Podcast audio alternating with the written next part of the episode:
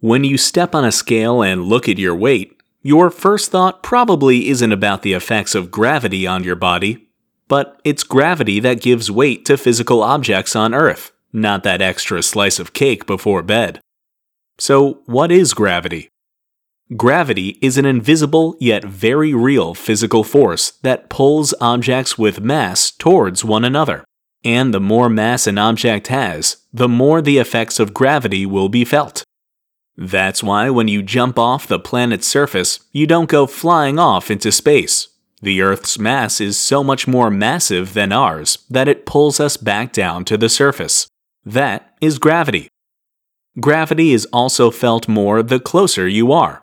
The moon is smaller than the Earth and smaller than Mars, but since it's closer to Earth than Mars, the moon is trapped in orbit around us by Earth's gravity. And speaking of the moon, it's got gravity too, just less than the Earth. In fact, if you weighed 100 pounds on Earth, the effects of gravity are so much lighter on the moon that you'd only weigh 17 pounds if you were on the moon's surface. But the moon's no pushover. Its gravity is so strong that it pulls and pushes the oceans on the Earth's surface, causing tides. And gravity is such a strong force out there in the universe that it can bend light. That's why black holes, with their incredible amount of mass packed so densely into a tiny amount of space, can suck in all the light around them. It's all thanks to gravity.